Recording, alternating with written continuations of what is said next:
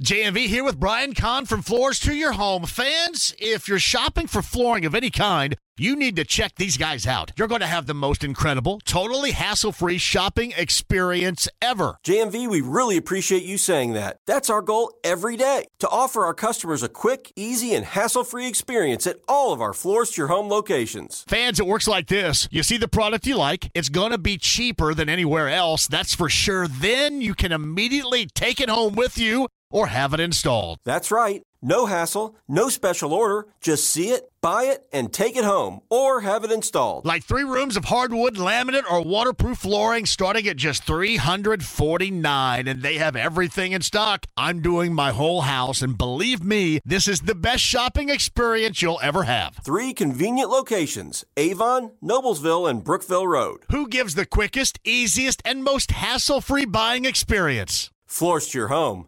That's who. Alex Golden setting the pace in the five o'clock hour. You and me, you and me, and coming up also on the four o'clock hour at 239 1070 on the Andy Moore Automotive Group hotline from the morning show. Kevin and Query, weekday morning, 7 until 10 a.m. Kevin Bowen joins us. So you have uh, you have a promo that's running with me, and it was awesome to be on with you guys on Monday morning. That's kind of a self, uh, how should I put this, pleasurization type of promo you got me working in right there.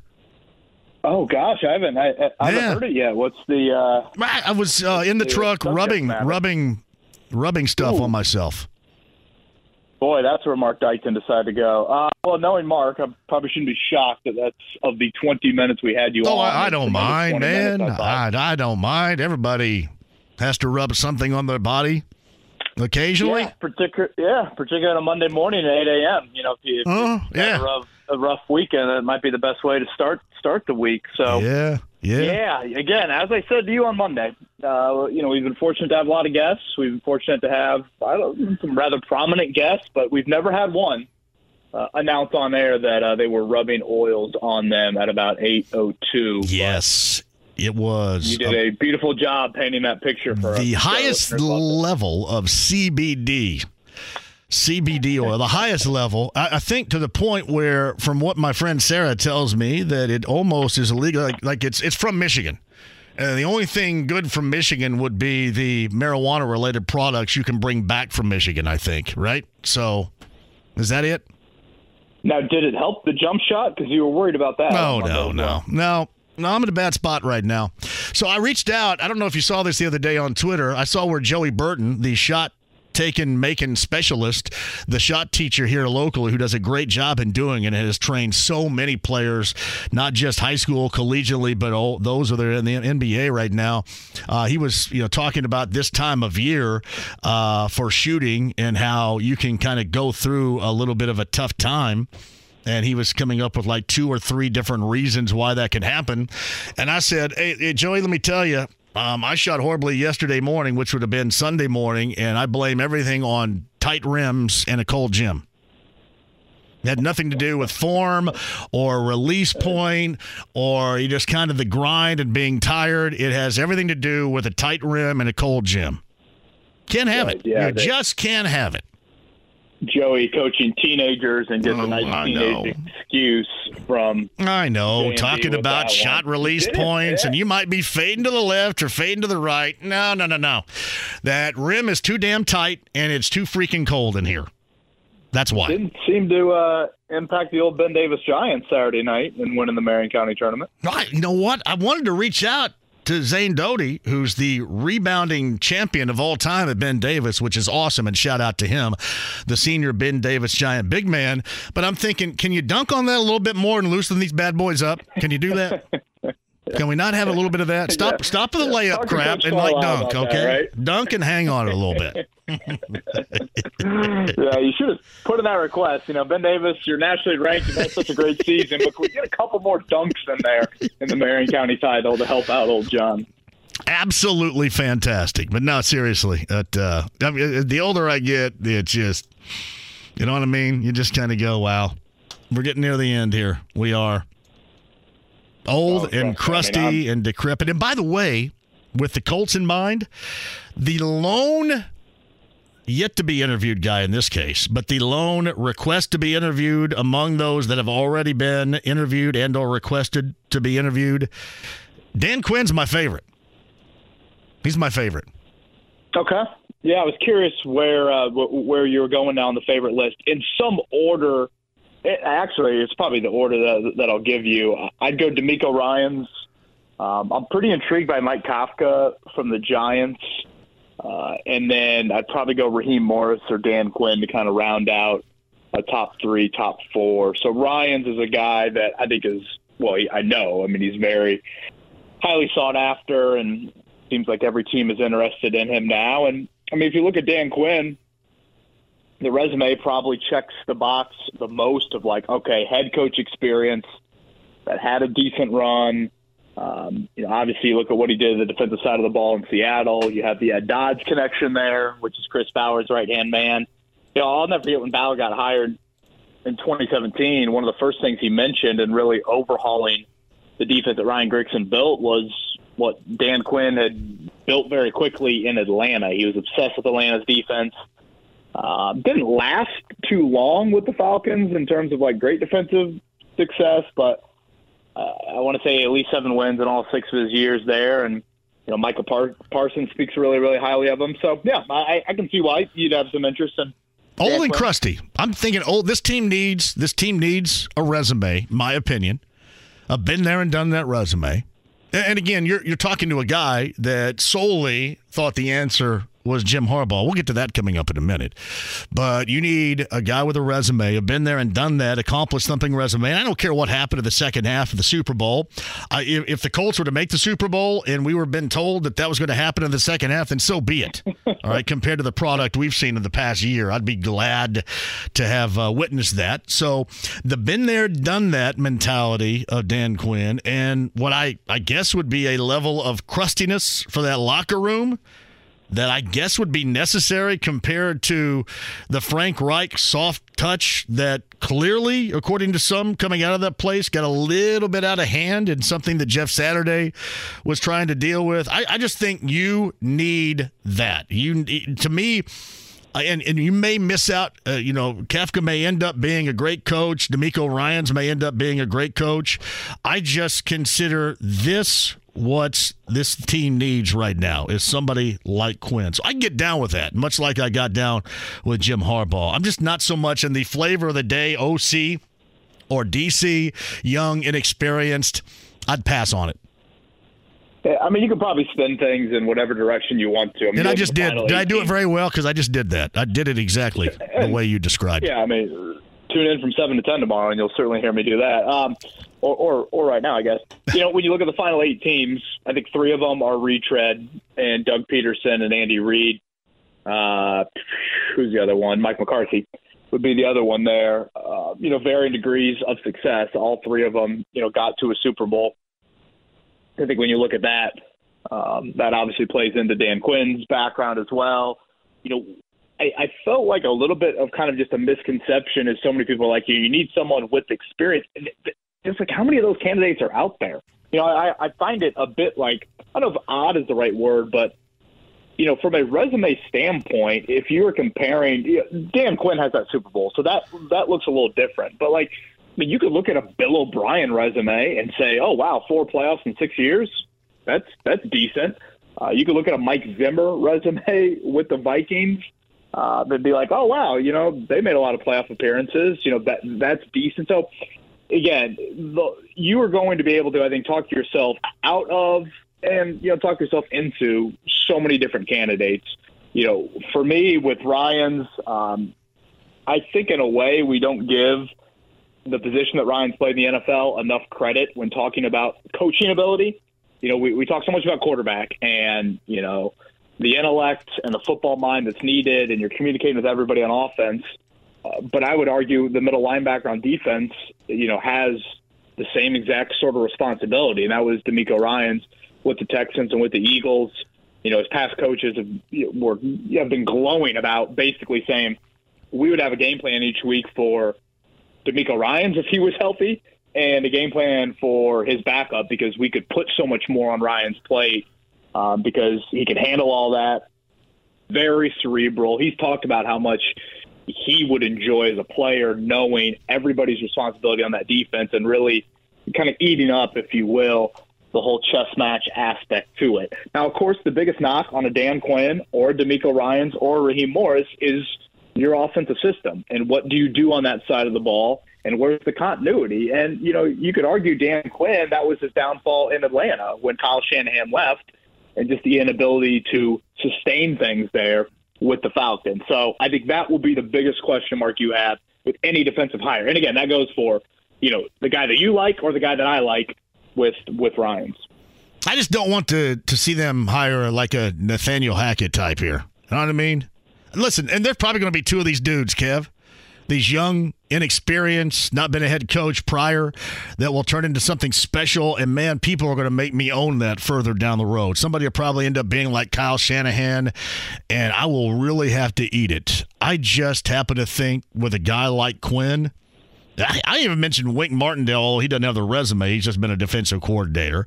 I just I, they need crusty though. yeah they well they need a layer of crustiness here. I think I think they need a layer of crustiness that a lot of these guys just don't bring, or at least don't offer personality wise on the outside that we can see. And listen, you bring, you know, somebody like Dan Quinn in and you pair him up with a young, egg headed type of offensive coordinator that's got all the analytics down, then so be it. Looks like Mike McDaniels. They can play and, you know, OC it up and then play Dungeons and Dragons after the game. That'd be great.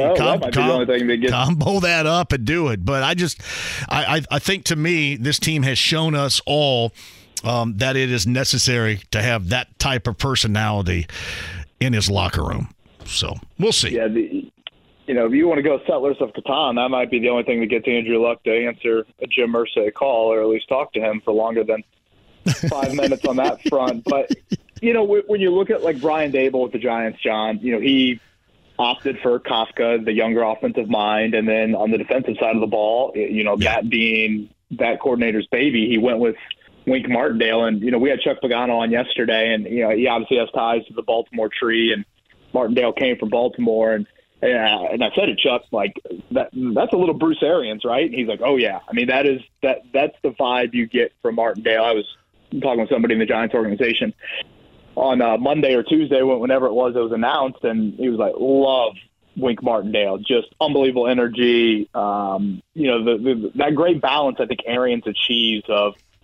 uh, of funny, hilarious, great sense of humor. You want to have a beer with him at a bar, but obviously knows a whole hell of a lot about football. Um, so he is kind of an interesting name there. You know, to your earlier point about the young offensive mind, you know, could it be another Nathaniel Hackett, and, and could it be a flame out?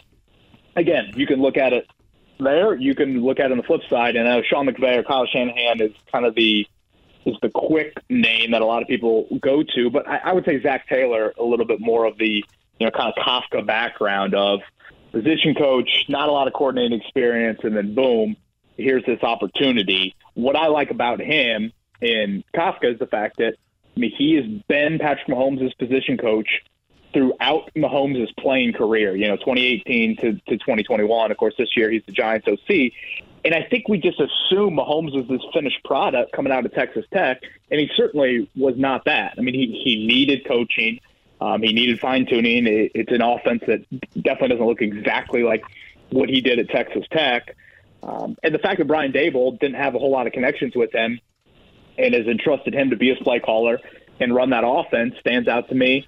And I don't know about you, but I, I just I can't name there maybe two or three giant wideouts or tight ends. Like I just think they're so void of talent at the pass catching spots, and yet you look at what they did to the Vikings. They score 31, and Saquon Barkley had nine carries in the game. Like if you would have told me on Sunday morning, you know, Saquon Barkley is going to, or if you're going to tell me the Giants are going to score 31, I'd assume Barkley had you know 180 or, or or something huge, and yet they didn't even need to you know pound it with him to have such a big day offensively. Obviously, Daniel Jones has made a huge jump. So uh, obviously, there's concern and youth, and this would be quite the jump from position coach, you know, less than two years ago to now being the head coach of a football of an NFL team. Uh, but at the same time, you know, is that the trend? Is it the seven of the eight final coaches right now are offensive minded? Sean McDermott being the only one. You look at last year, six of the eight offensive minded. Sean McDermott and Mike Vrabel being the two last year. Is this the new trend? And if you don't go offense or you hire defense and that offensive guy leaves after two years, are you continually trying to make up for that? I will tell you this, though. Uh, the Colts put up 36 against the Vikings, and I'm not going to take anything away from the Giants, but well, we both know that the Vikings were begging for something like that in the postseason. They were just begging for it. Sure. And, and I guess it's more of I just don't look at the Giants wide receivers and tight ends and think to myself they should be one of the final eight teams standing. Like it, it's impressive to me with that offensive talent, and even Daniel Jones. I don't think you look at him and think, "Oh, he just needed weapons around him." I mean, they couldn't get anything out of him. He was a turnover machine last year. So what they've done in one year, they're not some high-powered offensive attack, but I just like the versatility that they have. Um, I think they're getting a whole lot out of an offense that doesn't have a lot of individual talent. Yeah, I mean, there are a couple of. I don't want to take anything away from what they've accomplished because obviously people around here would embrace that to the moon given the opportunity of it. But nah, I mean, we're going to have a lot of opinions that differ because there's no clear cut favorite here. Is this going to be a situation where Chris Ballard's going to dazzle us with this uh, selection? He's going to pass along to Jim Irsay for either uh, final yes or no status moving forward here? Is that what we're doing with this casting of the wide net? Yeah, I mean, I don't think anybody's going to dazzle, you know, I, someone. And this kind of goes off your your opinion on the situation.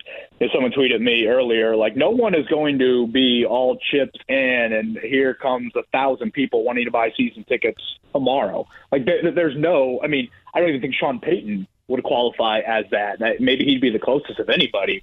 But whether they go Dan Quinn, whether they go Jeff Saturday, whether they go Mike Kafka, Ejiro Evero, Bubba Ventrone, whoever I don't think anyone is going to win the press conference, quote unquote, dazzle you, billboards across 465, you know, the biggest attendance we've ever seen at Grand Park come training camp. Um, I outside of Jim Harbaugh, again, I just don't know if, if there was that sort of candidate in this coaching cycle.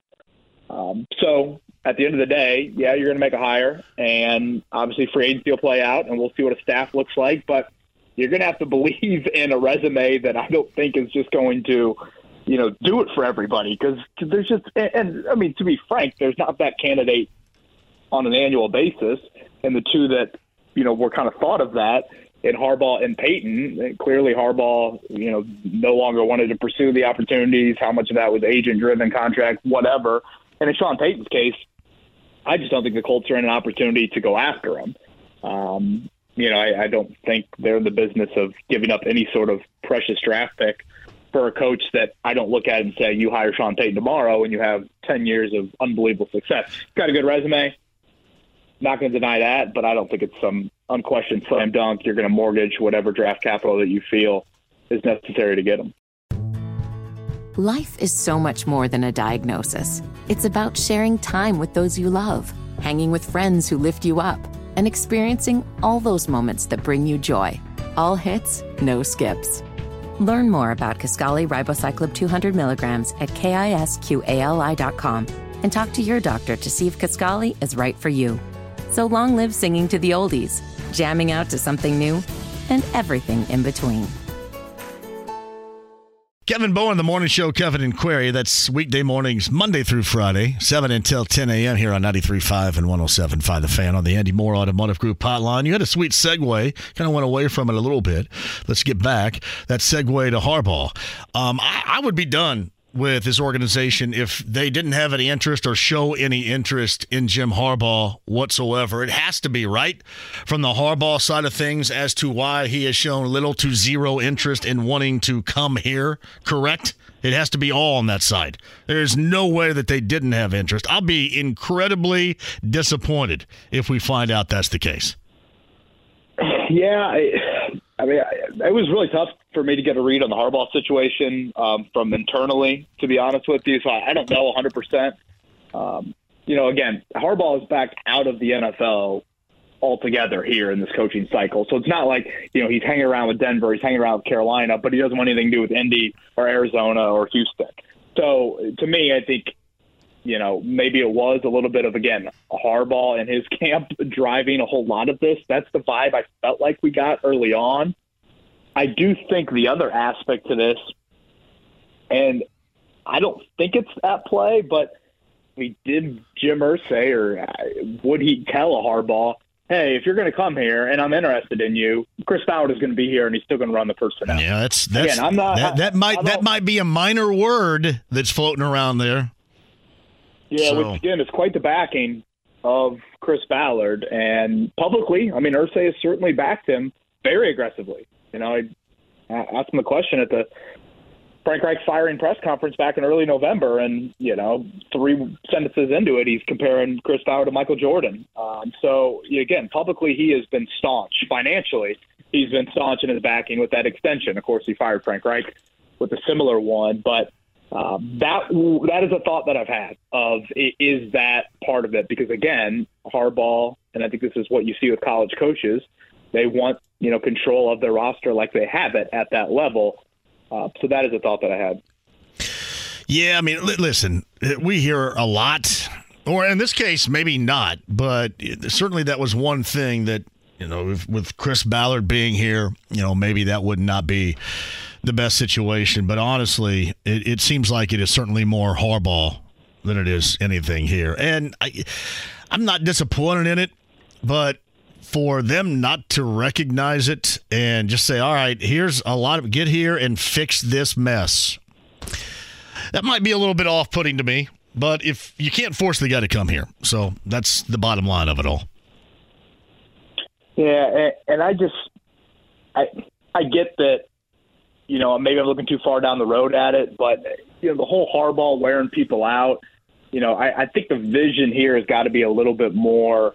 This is not a one or two year fix where he comes in here and has just an instant impact and pushes you over the hump that you can't get over. Is a mountain that the Colts need to get over right now, and I think you do need someone that's committed to this for you know five to seven years. Um, and it just, if you look at Harbaugh as a resume, or you just hear about how he's impacted people at those respective stops, that's the effect he has. Yeah, I don't know. I think that I think he would be in this one because where else is he going to go? You jump back to the NFL, you you have one thing in mind, and that's getting a team wherever you're coaching to a Super Bowl and to get something done in which you did not get done the first time that you were here. So where else would he end up? Where would he have his eyeballs on? Besides well, here, maybe NFL jobs that are a little bit And- more. Yeah, and, and you're talking about it, ready-made, the like- shelf, the, screw the shelf life. I mean, these guys, these guys need to adapt to something because you know what's been on the shelf here in the past hasn't worked. So they, I think they, I think they need a little bit of wacky. Uh, they need a little bit of an edge here. And you know that's I don't know. I'm pro Harbaugh, so I'm probably never going to get completely off of that because he seems Sure. perfect to me. So And again, let, uh, let, let me, I guess, make it a little bit clear of like how the Colts compare to other NFL openings currently, or maybe not other NFL openings, but let's say if the Chargers would have fired Brandon Staley, does Harbaugh look at that and say, "Oh my gosh, I can go there, and in two to three years, boom, that's a Super Bowl"? And, and do the Chargers look at that vice versa? Whereas do the Colts look at it and say, "Man, we got to be a little bit more patient with things"? And again, I don't think Chris Ballard has earned the right to have that sort of authority with Jim Irsay. But as I've mentioned all along, with the whole Ballard Reich, do you fire both in the same cycle? I think there's a lot of ego at play with the owner wanting to retain Chris Ballard. Hey, Kev, this is all dependent upon who they value the highest. And I'm assuming that still a large portion of this process is ongoing. But let's just say they do value what we believe is the highest value of collegiate quarterbacks right now between Bryce Young and CJ Stroud. Do you think that they could put, would they be willing to put enough together? And do they have to get up and get that Chicago pick? Because if they do value one of those two guys, or at least one of the two highest, then you're going to have to do that in some form or fashion, aren't you? And you're going to have to battle and fight off those that also want to get up there. Yes. Yep. Yep. Yep. Yeah. If you have one of the two valued higher, you have to get to number one. I mean, Houston's sitting there at two. Uh, they've got 12 picks, I believe, in this draft. I think they have the. I think they have two, and then they have 12, don't they? I, I know they have an additional first rounder. So um, you cannot compete with that at all if you get in some sort of bidding war. So I don't know. Can you entice Chicago with a player? Probably unlikely. Do you have to go into future picks and mortgage a little bit of that? But if you believe Bryce Young, C.J. Stroud, and again, throw Will Levis's name in there just to do it. If you believe any of those three quarterbacks are vastly superior than the other two, you've got to get to one. Because uh, I think quarterbacks are going one, two. I mean, I, I know right now it's Chicago, Houston in that order, and obviously Chicago is not going to take a quarterback. But I think when we look back on the 2023 NFL draft, it's going to be quarterback one, two. So it, it, you have got to get up there, and obviously Houston will draft one. That's the thought process. Draft one of those two quarterbacks, and you've got to make sure that you are the other team. I, I would say it's good news. I think that Arizona, seemingly like Kyler Murray's involved in this coaching search. I knew I know they have brought in a new GM, so we'll see how everything plays out there. But you know, for a while, I'm thinking, boy, I know they just re-signed Kyler for multiple, multiple years, but you know, a new regime with no ties to the previous guy, and there's been some questions about the previous guy in in Kyler Murray. You know, could he be one that they draft a quarterback there at three, or they have interest to move up there? Uh, but yeah, I fully expect one, uh, one and two, both of those picks to go there, and I'll have no issue in the Colts trading up because too many times. I think you see teams wait. You know, there's that story about the 2017 draft where New Orleans felt like they were playing things really close to the vest, and they were waiting for Patrick Mahomes and not going to trade up. And you had Mahomes, is, it sounded like his agent kind of leaked to because Patrick Mahomes wanted to go to Kansas City, leaked to Kansas City, hey, if you want Patrick, you're probably going to have to trade up above New Orleans. And that's exactly what they did and they got Mahomes. And you look at where Josh Allen was drafted, Buffalo trading up twice, Lamar Jackson and Buffalo. I mean, or uh, Baltimore. I mean, you've got to go get the guy when when it's that position. You can't just say at pick, you know, whatever. And I know the Colts are four, but let's say they were 15 at pick nine. You can't sit there as the board starts to fall and say, "Man, if he falls to 15, we're definitely taking him." Like at quarterback, given the trajectory of your franchise, you've got to make sure you come away with your guy. So you think Ballard and company will be listening to the draft board this year? Or is that nonsense going to be debunked as we always hear year after year? You got to listen to the board.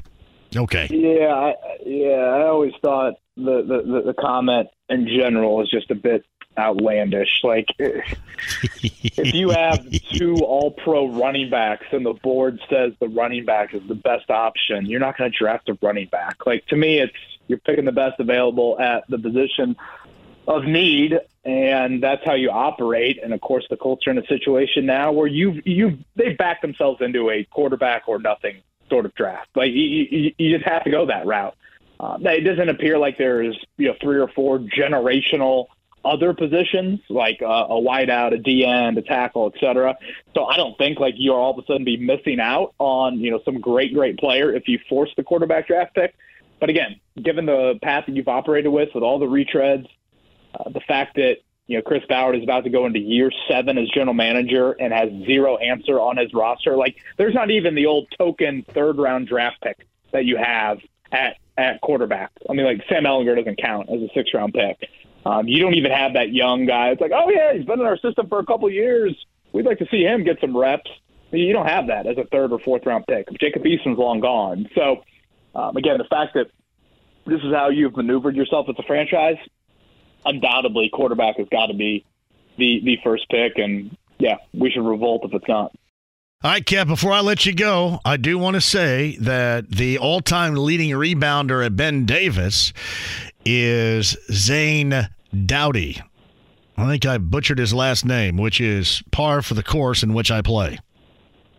Dowdy. Okay, we were Dowdy. Uh, we were unsure of that uh, this morning. I know Jake mentioned um, mentioned that. And is he, Do I have this right? Is he Valpo bound?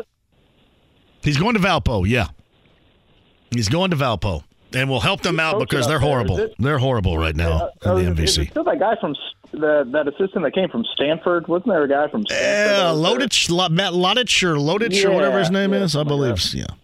So. Yeah, hey, we got to get my sycamores back on track too because they've been say, stink, stank, and stunking here recently. And you know we don't need to waste any time on this, but Notre Dame's got to fire Mike Brey. Hell of a run Uh, they need some juice. They need some energy in the program. Unbelievable job he did there for two decades, but it's pathetic watching them play basketball. So Notre Dame needs some new life. Chris Quinn, that's who I want. Miami Heat now, former Notre Dame. Do you think you would take that? Chris Thomas. Uh, probably not. I, I doubt it. Yeah. Destined for an NBA gig, but I'm, I'm to dream about that at least. Yeah, yeah. The Sycamores got to get back on track, and man, I tell you what, when when Butler loses, uh, they flat lose. You know what I mean? they leave no doubt on the loss six Big East losses, all by at least 15 points, and what? We're barely through the midway point of January. Yeah, when they lose, it's uh, empty the bench with five minutes to go in the game. Leave no doubt. Tomorrow morning, 7 until 10 a.m., it is Kevin and Query, and uh, you can hear him. And Kevin Bowen is with us on the Andy Moore Automotive Group hotline. Shout out and love to the fam, man. And uh, we'll listen tomorrow morning, 7 until 10. I appreciate that. If you don't mind, I'll throw in a shameless plug. We're yes. gonna have Bruce Weber on at seven thirty tomorrow. I think obviously the ties to Purdue and the Big Ten speak for themselves, but he also coached Tyrese Halliburton, the U nineteen team, uh, and was a big believer in Halliburton early on. That was a loaded team with Cade Cunningham, Evan Mobley, Jalen Green. So looking forward to that conversation to kind of get a little insight into I think one of the early believers in Halliburton. Bruce, Bruce is a good dude. Well done. Yeah, I'm looking forward to it. Yep, you got it. Thank you. Kevin Bowen right there on the Andy Moore Automotive Group hotline. Whether it's audiobooks or all-time greatest hits, long live listening to your favorites. Learn more about Kisqali Ribociclib 200 milligrams at kisqali.com and talk to your doctor to see if Kisqali is right for you. Andy Moore Automotive Group hotline, setting the pace is I think the podcast and more with our friend Alex Golden, who covers the Pacers. So what is uh what's his name? What is is on Pacers Digest, right? The guy that I get into it with every Pacer game. What's his name? Do you know him? Yeah, I, I don't know. I don't know who it is. I just they they they're big Domantas Sabonis fans, and they've always. Uh, well, you know what? So am I. Sabonis. So who's not a Sabonis? Yeah. I'm a Sabonis fan too. Right, right yeah, big Sabonis fans, but they hate Turner and like hate Turner with a passion. So anything Turner does, it doesn't matter. It's just like, you know, there's there's there's a hater and then there's just like ridiculous, and that's where they're at. Are you on Pacer Digest? Does that still exist? No, I'm, I I'm not sure. You know, I know some people over there. Uh, the, the person I know from there is Matthew Peck. Uh, I think Matthew Peck. And that's his real name, yeah. Matthew Peck? See, I do have some admiration yeah. for somebody that uses their real name. Yeah, now they're on Twitter at L underscore Peckbo. um, no, I, I, don't. He came on our podcast once for a fan of the week segment, so that's how I know him. But uh, other than that, I, I I've only met him, and I think it was his son that I met. So that's I, all I know from Pacers Digest. But honestly, I did Alex, not know that message boards still did exist. I thought with social media the way that it is right now, what's the use of a message board? I guess it's just nostalgia for him. I, I don't know. I mean, I've I've never been on it, and I'm not saying anything bad against. I just I've never used it, so I just use Twitter. I mean, that's kind of what I what I've what I've known my whole time. Well, here, so I, I honestly I, I enjoy it. I enjoy Pacer yeah. game nights because I know what's, regardless, I know what's coming. And uh, it does. People ask me all the time, why do you respond to it? But yeah, because I'm having a good time. I mean, why wouldn't I? Yeah. So yeah, I'll tell you this: I've got uh, I've got about three people that uh, follow me. They've cropped some random face of I don't know who it is on my body on a picture of me. Sweet. And they comment on like everything that I do, and I just never respond. I just I just figured I'm not gonna give, give them the time of day. So I just I just find it funny. I just mute them and don't really see, see it. But you can't come uh, on this show and uh, you can't come on this show and and be a bigger man. You have to be a much smaller human to be on this program here. All right. So oh man, I just I just don't have time to argue with people. Or see, what's that say about me? Apparently, I've got a lot of time to argue with people. I guess you probably do. You probably got more time on your hand than I do. I do. Well, I, think it's part of it's my sleep pattern. it's for one because I sleep about a couple hours a night, so I find myself up. So that's that's pretty funny. So now it's um yeah. it happens every single Pacer game. I mean, even in a thirty and eight performance by Miles in his return, you know, was all about the games that he missed or this is why you got to trade him and And I always find that uh, that kind of funny. I, I, I view myself as this because I have been critical of 33 before and probably will be at some point again. So I try to keep it as, as balanced as possible. But I, I, didn't know that those those were some of the folks that were big time Sabonis fans because I mean I obviously go back with my son watching every Gonzaga game, you know, going back ten plus years. So I was I was big into Sabonis too. But the problem is, I mean, you you worked off a great deal for him and you got in return the guy that's going to be your guy for the long term future. I don't know why you wouldn't be happy about that. That's a you know that's a hell of a reason to continue to like Sabonis. Yeah, I mean, I, I don't know. I think that there was just such a divide between the Turner and Sabonis fans that you know it's like Sabonis got traded, so now Turner fans feel like they won the argument. I really don't think uh, we should look at it that way. you know, like Turner, unfortunately, was not going to get the same return Sabonis got you and a Halliburton. I think that's just one way to look at it.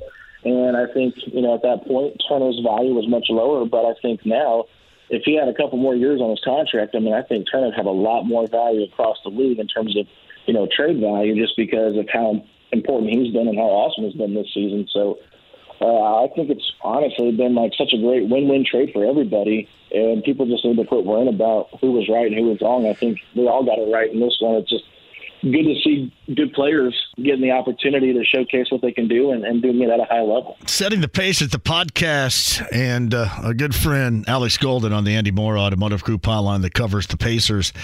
I thought that that Atlanta game on Friday night was huge because that was an incredibly winnable one.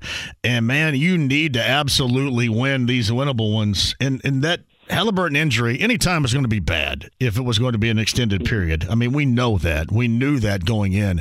But especially now, considering this schedule and how difficult it is and going on the road and you know tonight in, in, Oklahoma City we'll talk about that in a second you get Denver you got Phoenix and even when you get by you got to go to Memphis still once again we saw how that worked out um, on Saturday so it just seems like this might be one of the worst times ever to see Halliburton not be able to play because of injury. Yeah, I mean, it was definitely uh, a timely injury that really hurt because this Pacers team, they were kind of defying the odds and they were winning a lot of close games. And, and I think TJ McConnell said it after the game against the Bucks, like, you know, we miss our closer. And there's a good chance they're two and one. They win that Bucks game probably, and they'll probably win that game against the Hawks if Tyrese is out there. So you can just definitely feel that impact of him not being out there on the court. And all I really care about long term is that he's healthy. I think it's smart to play it safe and not bring him back out anytime soon. And I, think it's actually kind of a good test to see what this team can do without him. Unfortunately, like you said, the schedule is super super brutal. So uh, you know it's it's not an easy one for anybody to to overcome. But I think it's just a good challenge for these guys to kind of step up and show us what they got because heading into the trade deadline here in February, like it's, it's not too far away, and I think this gives the Pacers front office a little bit more to think about in terms of what direction they should go. I think the rookie wall is real. A lot of people use it as a cliche and go, "Oh, that's just you know bullcrap talk or whatever." I, I, happen to think that is is real, and we're definitely seeing Andrew Nembhard. I think hit that right now.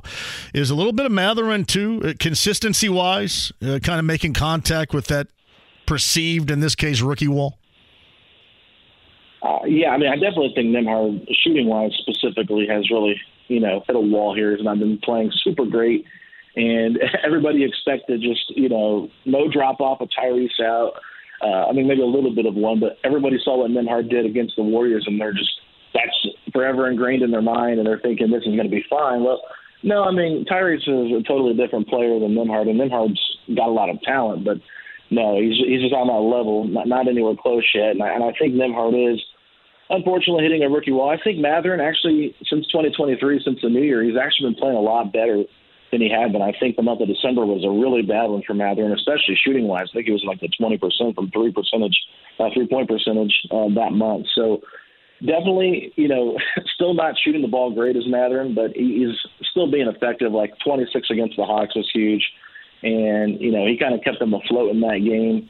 I, I feel like both guys, you know, the rookie wall to me is real. Uh, you're right. There are a lot of people that believe it's just a cliche thing. We had David Thorpe on, and he was like, "Oh, I don't buy into the rookie wall." You know, it's just these guys are young. And I'm like, well, you know, they go from playing 35, 40 games in a college season to 82 uh, in an NBA season, and they're playing three or four nights in a row. I mean, it's just the wear and tear is going to drag on you, and you're playing a lot better competition and teams that are going to start figuring out your tendencies and what you like to do. So I, I just think they're both really good players. Uh, Mathurin, I think he's still finding ways to be more impactful, but you know, at least Nembhard defensively has still been pretty solid there. Just offensively, he is he's struggling a little bit, but you know, hopefully he can break out of that. It was good to see him knock down a couple of threes against the uh, against the Bucks on Monday, but that yeah. game against the, the the Hawks was bad. I think two of sixteen. That was just rough. The advanced scout will definitely catch up with you this time of year, and especially with rookies. And it looks like Nembhard. I know he's kind of thrust into a, a position now that uh, they were getting a high level play certainly out of. It just seems like his um, his shot selection has been a little bit off, along with his shot more than occasionally here recently. And that's why I thought maybe uh, he was kind of hitting that January wall. Yeah, and he's probably just pressing, trying sure. to trying to get something going. I mean, all young guys are, are prone to do it. I think even you know veterans are prone to do it if they're not hitting their shots. You know, the old ad, adage is, you know, shooters keep shooting, right? So. Um, personally, I, I think Nembhard's shot it's been surprisingly good. I thought it was a little bit slow, uh, his his release and his form for you know the NBA, but it's, he's getting it off and he's hit it at a pretty high clip. I think around 35, 36 percent, which is you know league average from three. So that's good. But yeah, I mean, I, I would love to see him just break through and have a nice game. It was good to see Chris Duarte finally break out of his slump too over the weekend. Alex Golden talking Pacers with us. So do we rethink things? We've been kind of flip flopping a little bit. We started out the season thinking, all right, this is how this team is going to be. And then I think uh, slowly but surely, with the success it did show, changed that opinion and now they're in the midst of a losing skid right now, and Tyrese Halliburton's not going to be back in at least the short term future. And uh, there is you know, a factor where this losing skid probably does continue, does that allow you to rethink what may or may not be done coming up here prior to this trade deadline? Yeah, I mean, I still think they're probably going to be sellers more than buyers at the deadline. I don't think they ever were going to be serious buyers. Um, there's been a lot of rumblings about them looking to upgrade at power forward, which I definitely think they need to do that. But I'm not sure if this is the right time, this is the right trade deadline to do that because it is a seller's market not a buyer's market. And I think whatever you end up trading for, you're going have to pay a lot. So I think the Pacers should be smart and be patient and wait to make that drastic of a move in the off season just to kind of see what their roster looks like. You know, uh, we talked about Miles a lot the last time I was on here and, and what his future could be, and I, and I was pretty adamant that I think it's going to be here, and I and I would be surprised if he was moved. But with the way things are going now, it, it would surprise me less if they decided to move off of him, especially if he doesn't want to resign. I mean, I think you have to trade him no matter what. If he doesn't sign before uh, you know the, the trade deadline, just because you don't want to risk losing him for nothing, but that's kind of always been the same thing. But yeah, I, I just feel like at the beginning of the year, I was just kind of like, okay, what's this team going to be like? Be like Miles comes back. I was expecting them to, you know, be about a 500 team, maybe a little bit below, and they just started winning games and winning games, and I'm like, okay.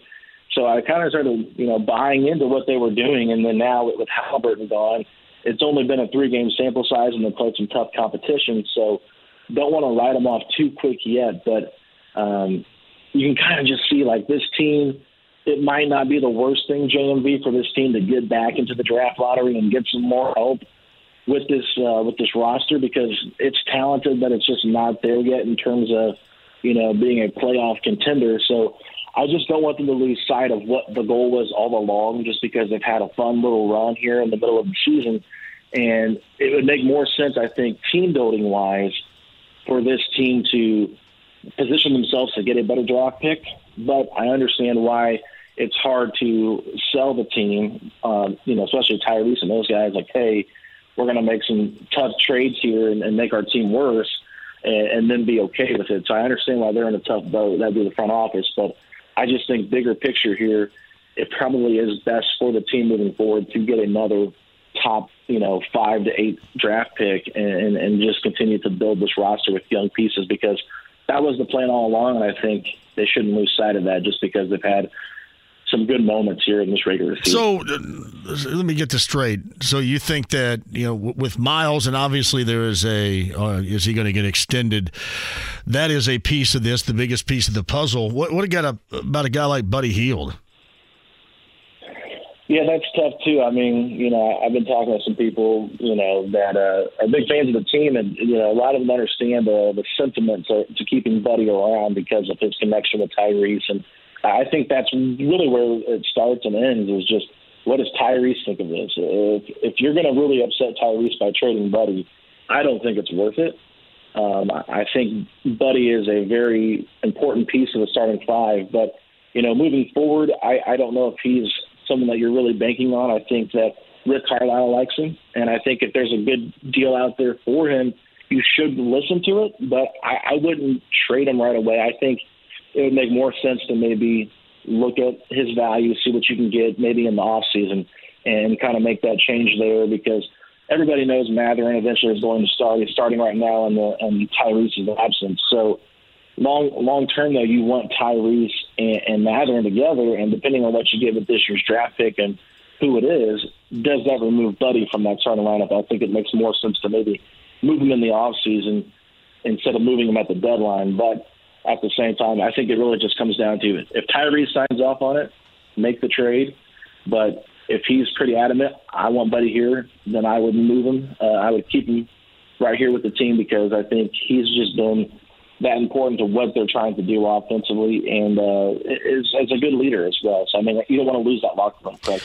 Hey, Alex, everybody talks about too the value you would get, and they need this value or whatever. I, I also look at the fact that that his value to me with this group right now is you see the cohesion among them, and especially as you mentioned that relationship with Tyrese Halliburton but man, the NBA and really any level of basketball, so much about shot making ability, especially shot making ability from distance. And that to me is of the highest value than any deal that I have seen suggested out there that might bring back what a lot of people love in that that trade value or those trade assets. I think his value as a catch and shoot guy as that threat for this team moving forward is more valuable than to me what you're going to get longer term trade wise. What say you? Yeah, yeah, I think I agree with that. I mean, I've been pretty adamant don't trade Buddy. I think he fits his team too well.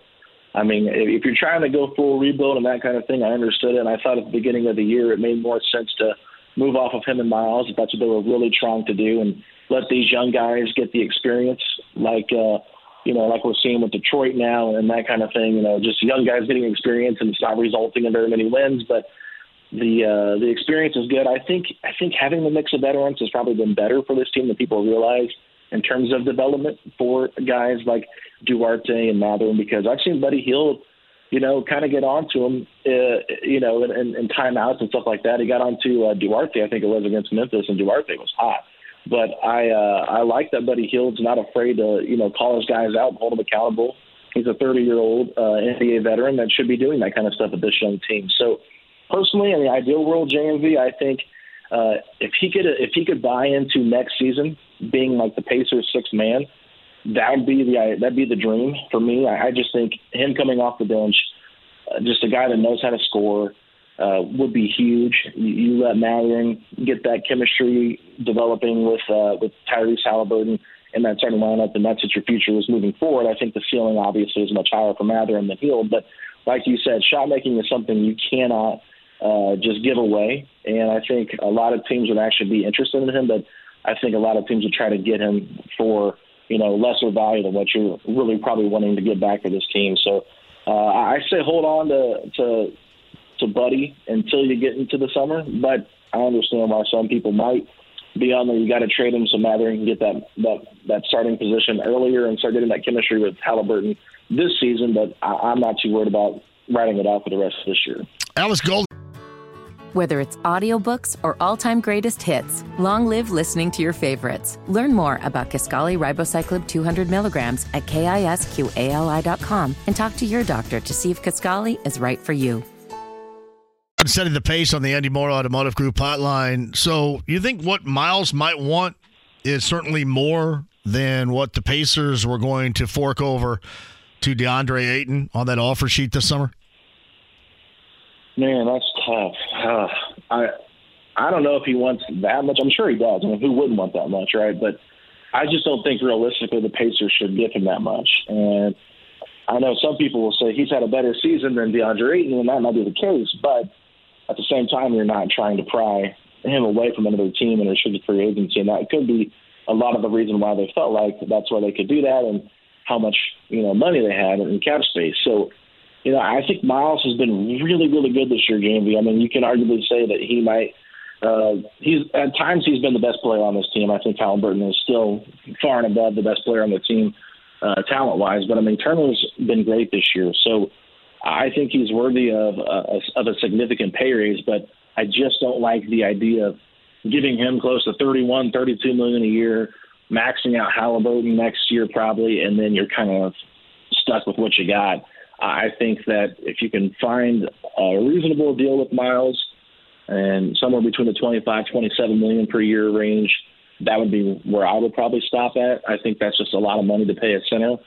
And, you know, he's in a contract year too. So is this sustainable for the next four to five years? That's one thing we, uh, you know, would hope happens, but it's still like you're, you're gambling and you're projecting a lot. So, um, you know, I just think in the $30 million range for Miles, I just think the Pacers have to say no on that one and, and just keep it in that 25 to 27 million range.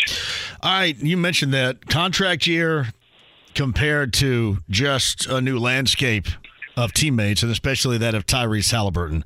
What, what is more responsible for this new and improved and the highest level of play we've seen from Miles this season? I mean, I think I would say probably more Halliburton in the style of play for sure. I mean, I think that obviously contract years more motivation to to show your worth and get paid. And he's not just auditioning for the Pacers; he's auditioning for the other 29 teams in the NBA, especially if they're looking to upgrade at center, maybe. So, I mean, obviously, not all 29 teams are going to be looking for a center upgrade, but uh, you, you get what I'm saying there. With you know a lot of teams looking to maybe upgrade. So, I just think that Miles has a chip on his shoulder. I'm curious to see how he plays against DeAndre Ayton in Phoenix this weekend. I think it's going to be a must-see TV game because I, I really just want to see him go toe to toe with him and kind of prove like you guys really wanted this guy over me. Like you guys were made, made the wrong decision in trying to go after him, and I'm gonna make you guys eat your uh, eat your words a little bit for doing that. But no, I, I think that uh, I think a lot of it has to do with just the style of play. Tyrese, you know, puts him in such a great position all the time.